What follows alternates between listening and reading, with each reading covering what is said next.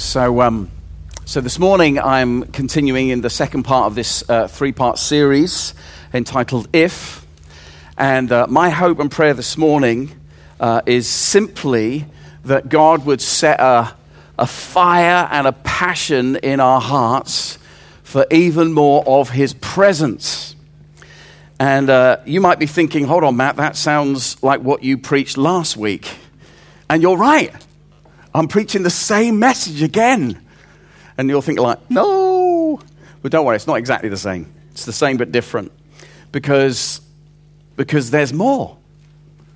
There is more, like there's more opportunity for us to go deeper. There's, there's more of God to experience. And this, this theme, There is More, as I shared last week, is our theme for 2020 as Zeo Church. We feel this is what God is saying to us. There is more. There's more of God to embrace. There's more of God to experience. There's more of God to encounter. There's more.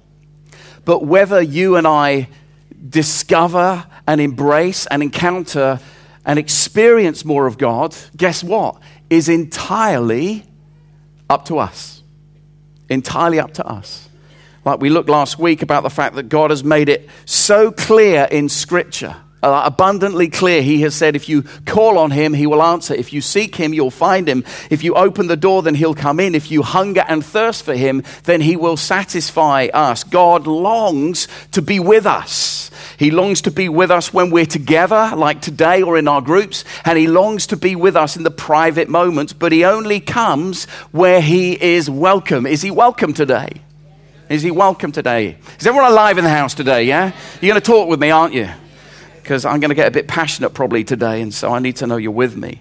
So last week I looked at the fact that every choice has a consequence. We know that is true. That's just true in life. And so you make bad choices, you get bad consequences. You make good choices, you make good you get good consequences.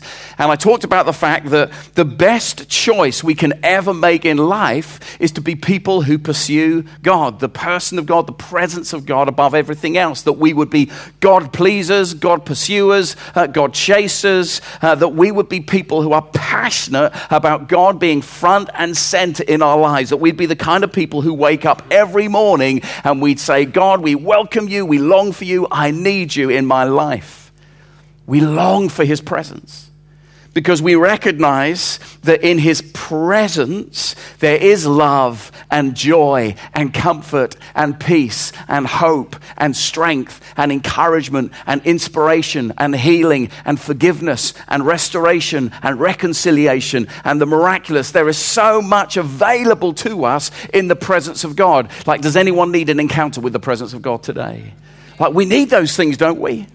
There's something, at least in that list of things that I said, that all of us need. We long for it. We are praying as a church and we've been praying for a while. If you come here for any time, you'll know that we've been praying for three things to happen every single week in the life of this church. When we gather on a Sunday in our groups, uh, in, in every place, we're praying for salvation. We're praying that every single week people will have a spiritual awakening. They'll realize not just that God exists, but that Jesus is real and that he broke into history to save us through dying on the cross, rising again, and we can be restored into a relationship with God because of what Jesus has done. We are praying that every day, and we're praying it today, that someone becomes a follower of Jesus. Amen?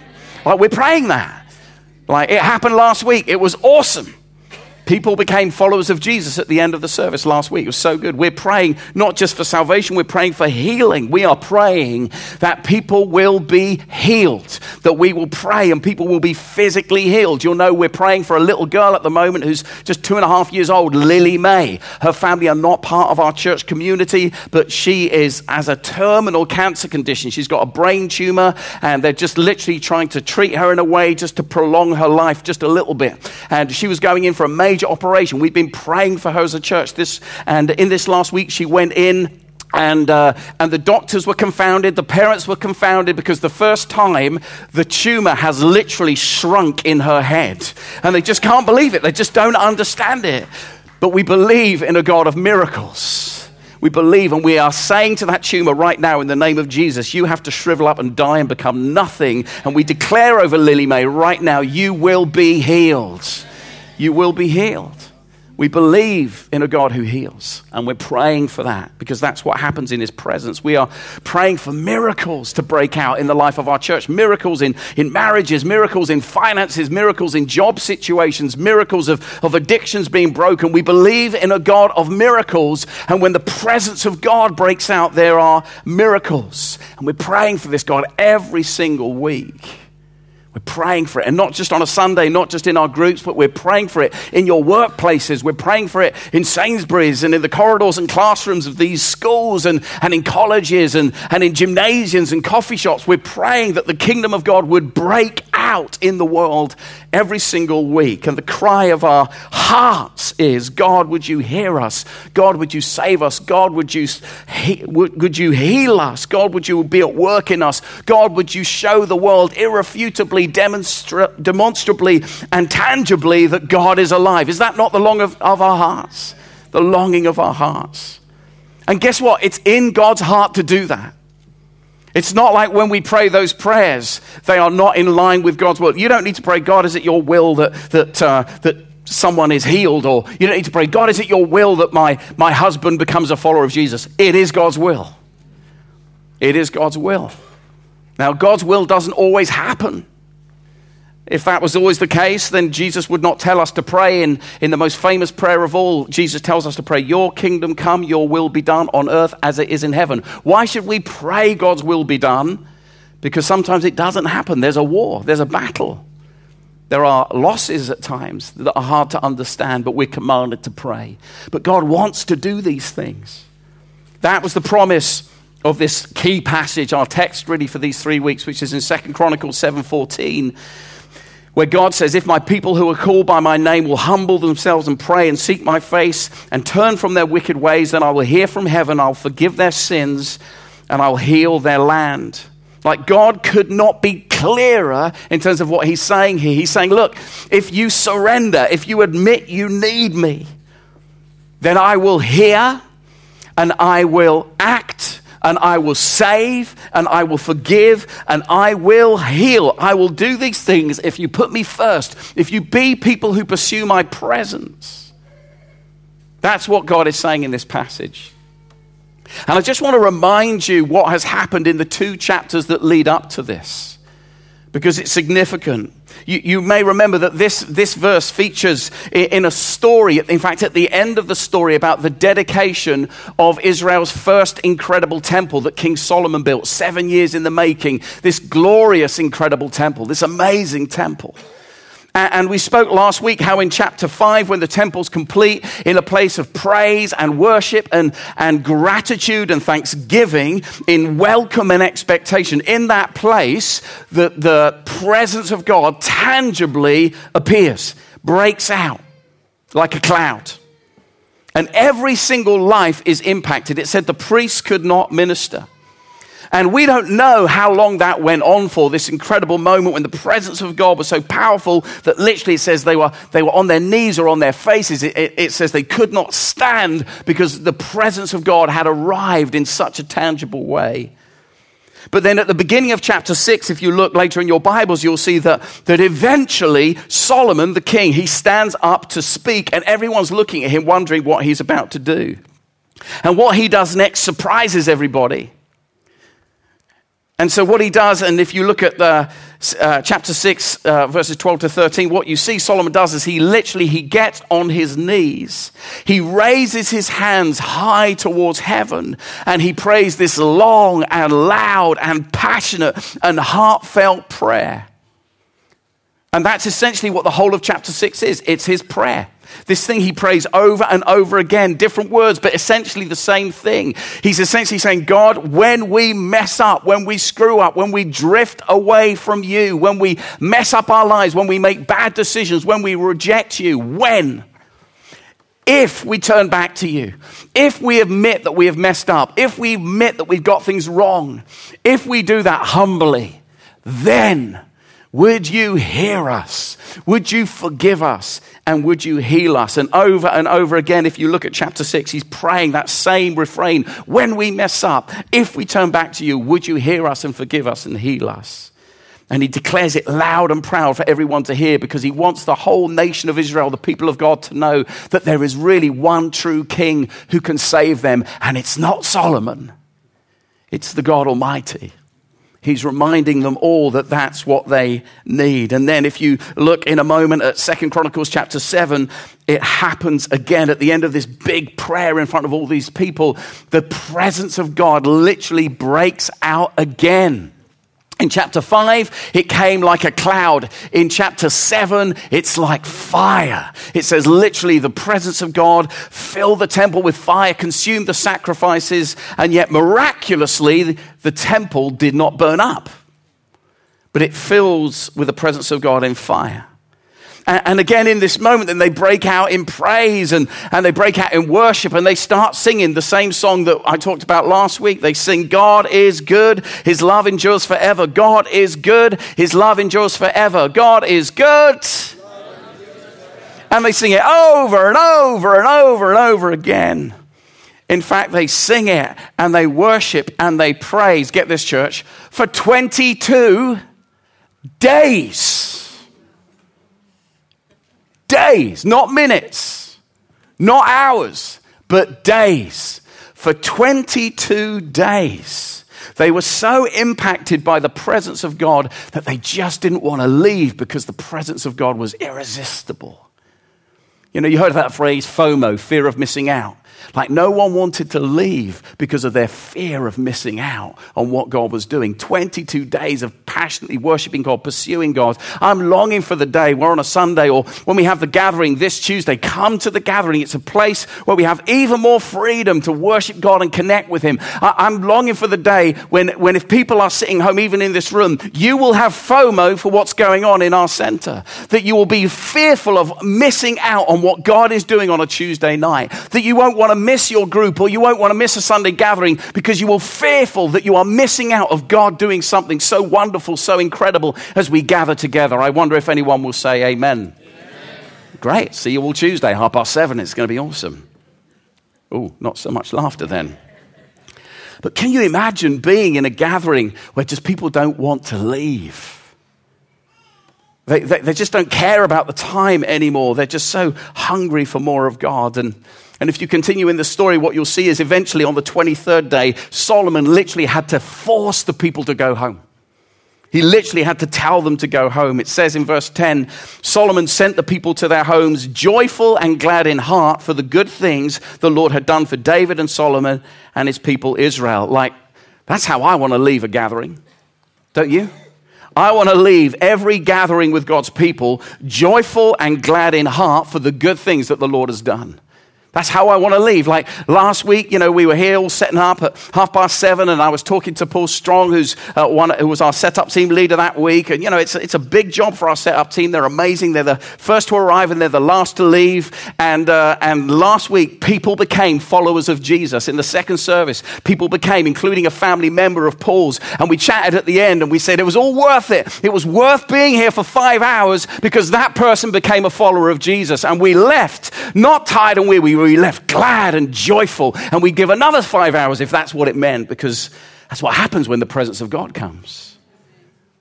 It's all worth it. I want to I want to leave our gatherings like that. I want to leave groups like that. Wouldn't you love it if you could leave your workplace feeling full of joy and gladness because the presence of God had broken out in your workplace, in your school, in your neighborhood? And so by the time you put your head on your pillow, you're feeling glad and joyful because you know that God's been at work in you and through you.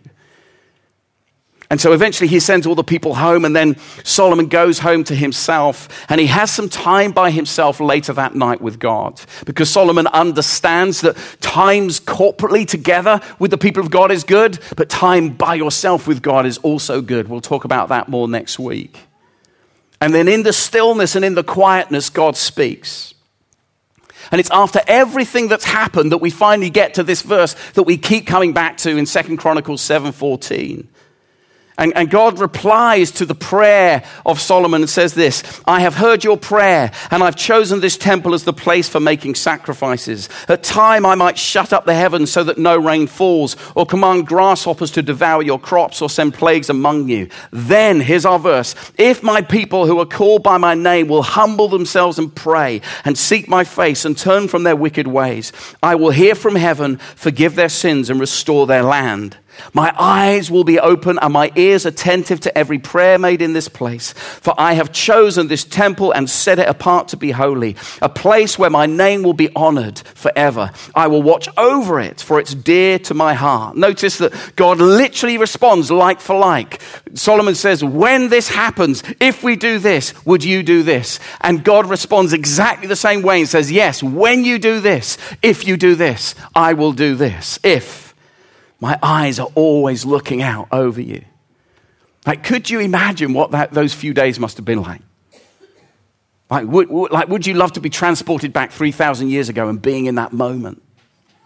But here's the thing that's amazing, folks.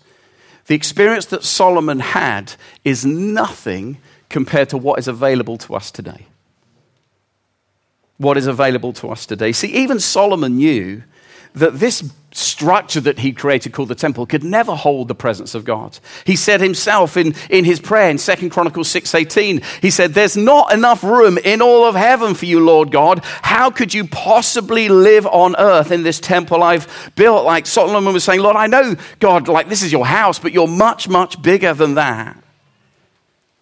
But what he didn't realize is that this moment that he was experiencing and this prayer that he was praying was really just a, a, foretaste of what was to come for us, what was available to us. Because if you fast forward a thousand years, and we see the time of Jesus, God who breaks into human history to show us what God is like, to show us how to live a perfect life, to die on the cross, not for his own failures, but because we've rejected God and refused to live God's way, to rise again, defeating all of the powers of darkness and death and suffering and struggle and sickness. And, then after he rises again, he spends 40 days with his friends, and then he returns back to the Father, and he says to them, like, wait now, go to Jerusalem and wait in the upper room and pray and seek my face, and then the Holy Spirit's going to come. And in Acts chapter 2, we're told that 10 days later, 120 men and women are gathered in an upper room in Jerusalem. And what are they doing? They are praying. They are pursuing his presence. They are worshiping. They're grateful. Maybe they're singing some of those Old Testament classic songs. God is good. His love endures forever. God is good. Ah, the passion. And as they pray and as they worship and as they give grateful expectation to all God, just like in Second Chronicles chapter 7, something unexpected happens. The presence of God comes. But this time it's different. This time the presence of God doesn't just fill the place, the presence of God fills the people. The people.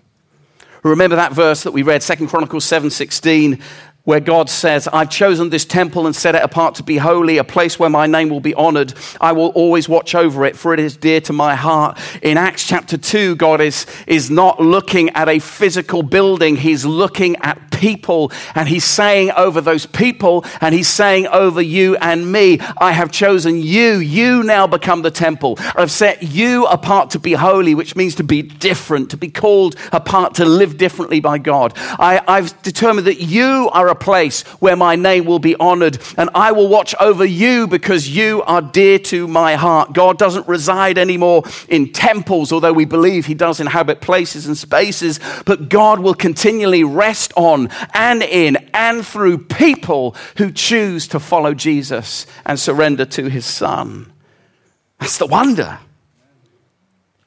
It's what Paul, a church leader who writes most of the New Testament, he says in 1 Corinthians 3:16, "Don't you know that you yourselves are God's temple and that God's spirit dwells in your midst?"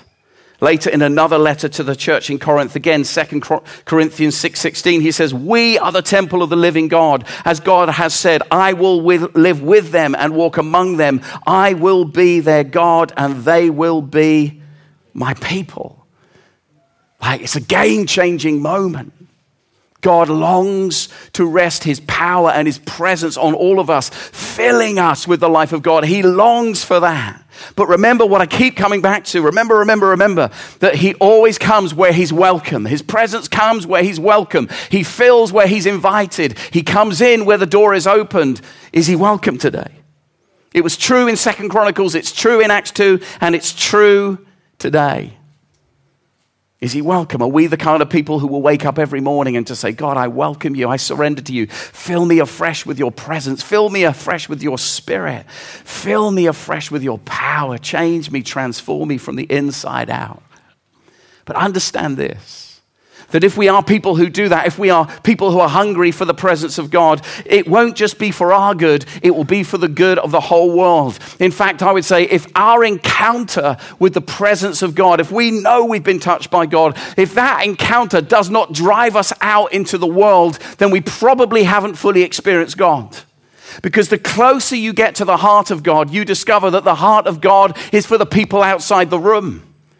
His heart is breaking for lost people who don't know him. His heart is longing for people to return and be part of his family. And so when we truly encounter the power and the presence of God, like we won't be able to keep it in a holy huddle. We will long for other people to have that experience. We will long for people more than anything to have that God in their life. A true encounter with God, a true connection with God will always drive you into the mission of God. Your moment with God will create a movement of God's.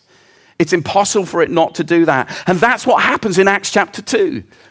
Like when the Holy Spirit comes and the presence of God comes, they don't stay in a room. Literally, the presence of God comes and it comes how does it come? It comes like fire and it comes like a wind, like a cloud. It, it's got those echoes of Second Chronicles, but they don't stay. They don't celebrate it. They don't try to hold it. If you look at Acts chapter 2, it breaks out into the street. And before the end of that day, 3,000 people have become followers of Jesus because moments with God spark movements of God. And that's what we are longing for. Last year, 2018, you'll know our theme for the year was stretch. It was based on Isaiah 54, verse 2. Enlarge the place of your tent, stretch your curtain, uh, tent curtains wide, do not hold back, lengthen your cords and strengthen your stakes.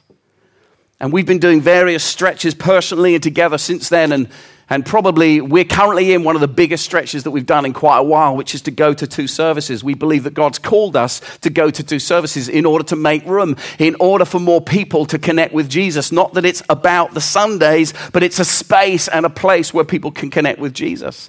And it's stretching us, let's be honest, in terms of our time and our commitment. And it's definitely stretching us in terms of our faith, particularly the second service. This service is pretty full. The second service is agonizingly empty agonizingly empty. About 70% of the church is coming to the first service and, and much less so in the second service. It's really excruciating at times. And I'm so encouraged and so grateful to so many of you who have stepped up to serve and give a whole morning once a month. And, and I'll never get over that. I'm so grateful for the sacrifices that you make. And if you're not involved in what God's doing by serving in the house once a month, let me encourage you to do that. And as I said earlier, we, we do this, we serve and we sacrifice because we actually believe it's worth it. We actually believe that what we're not doing, we're not putting it on a show, we're creating a space and a place for people to encounter God. We're creating a space and a place for people to be healed. We're creating a space and a place for people to respond to God, to receive wholeness and forgiveness, to come to know Jesus. We're creating a space on a Sunday when we gather in these two services uh, for people to experience miracles in their life, uh, comfort in the midst of difficult times. We're creating a space and a place sometimes for someone just to have a hug and to have someone dry their eyes we serve and we sacrifice for this reason. And that's why when I look out on this church, even now and in the second service, and I see these empty seats, they are agonizing to me. Not because numbers matter to Zeo, but because people matter to God. People matter to God. And so when you look at an empty seat, that seat is a visible reminder that someone is missing out on Jesus, that someone is missing out on life, that that, that seat that's next to you, that empty seat cries out to us. And it cries out to you, to us because maybe it's the seat for your neighbor or your family member or your work colleague or the person that serves you coffee every week or the person that you see in the gym or, or the mums at the gate. Maybe that seat is for a stranger in the street that you just get chatting to. Maybe it's the person who's uh, serving the big issue. Maybe it's the person you end up talking to on the train or the bus. But that seat is for someone. It's for someone. Empty seats are agonizing because they mean that people are missing out on God, not because numbers matter to Zeo, but because people matter to God. And the leader in me, let me be honest, like wants to fix this. I want to fix this. Like, I'm a strategist, I'm a visionary. I want to come up with ideas. What should we do? What should we do? How do we see more people reached? And, and that's not a bad thing. It's the way God's made me and made some of you. Like, what do we need to do? How can we bring more people in? That's not a bad thing. It would be great if all of us, including me, would commit to pray that God would give us connections and friendships with people so that we would feel courageous enough to invite them and bring them and come. It would be great. It would be great, to be honest, if I could say this to you, dear folk, in the first service. It would be great, really practically, if some of you would make the sacrifice of coming to the second service to help us reach more people in the second service. That would be great if some of you would be able to do that. But what God is saying to us so clearly at this time is that ultimately strategies and plans, and particularly even God inspired strategies and plans, which are right and we still need to do, ultimately that's not going to bring the change. The thing that will bring the change in this church, the thing that will make us have our fear of missing out, and, and want us to say to other people, like, you must be a part of this, is that there is such a powerful sense that God is at work here that we just won't want to miss it and that we want everyone we know to be part of it. Okay, I, I obviously didn't say that right.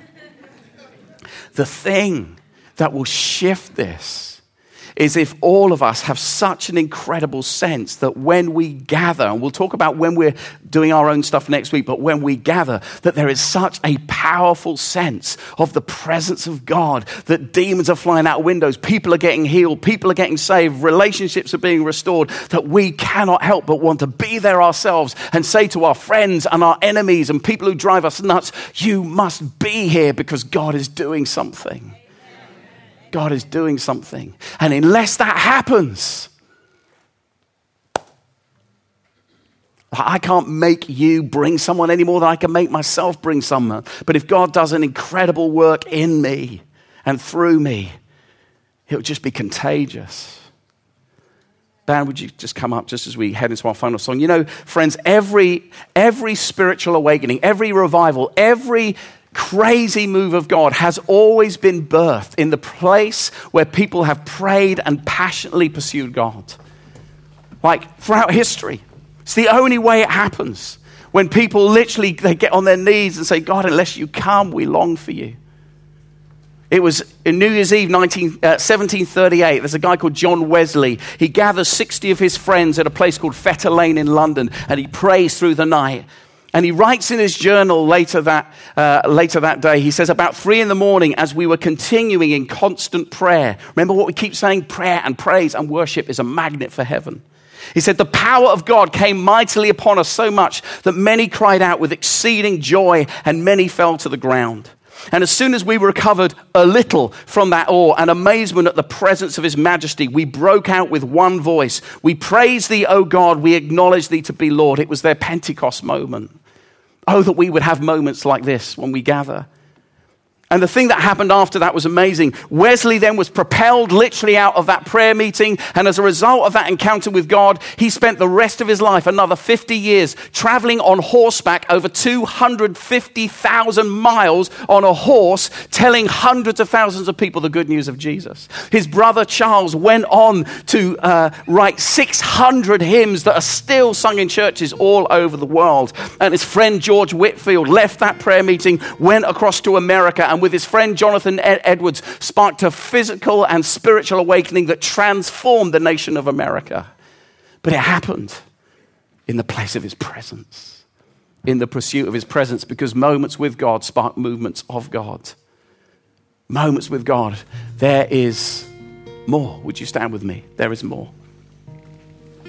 And, and maybe I was thinking about this this morning. Maybe that's why. Maybe that's why we don't do this. Maybe we're not hungry for his presence because we just know if we are hungry for his presence and if we encounter him, we, we like the bit about God changing us and transforming us and healing us and restoring us and giving us peace and comfort. We like that part of the equation. But actually, the part of the thing which, which is then about God stirring us to move out into the world and take that presence into other places, maybe we're not so sure about that. And yet, God is saying to us, Would you surrender? Would you surrender? So I'm going to ask you just to close your eyes for a moment, just bow for a moment.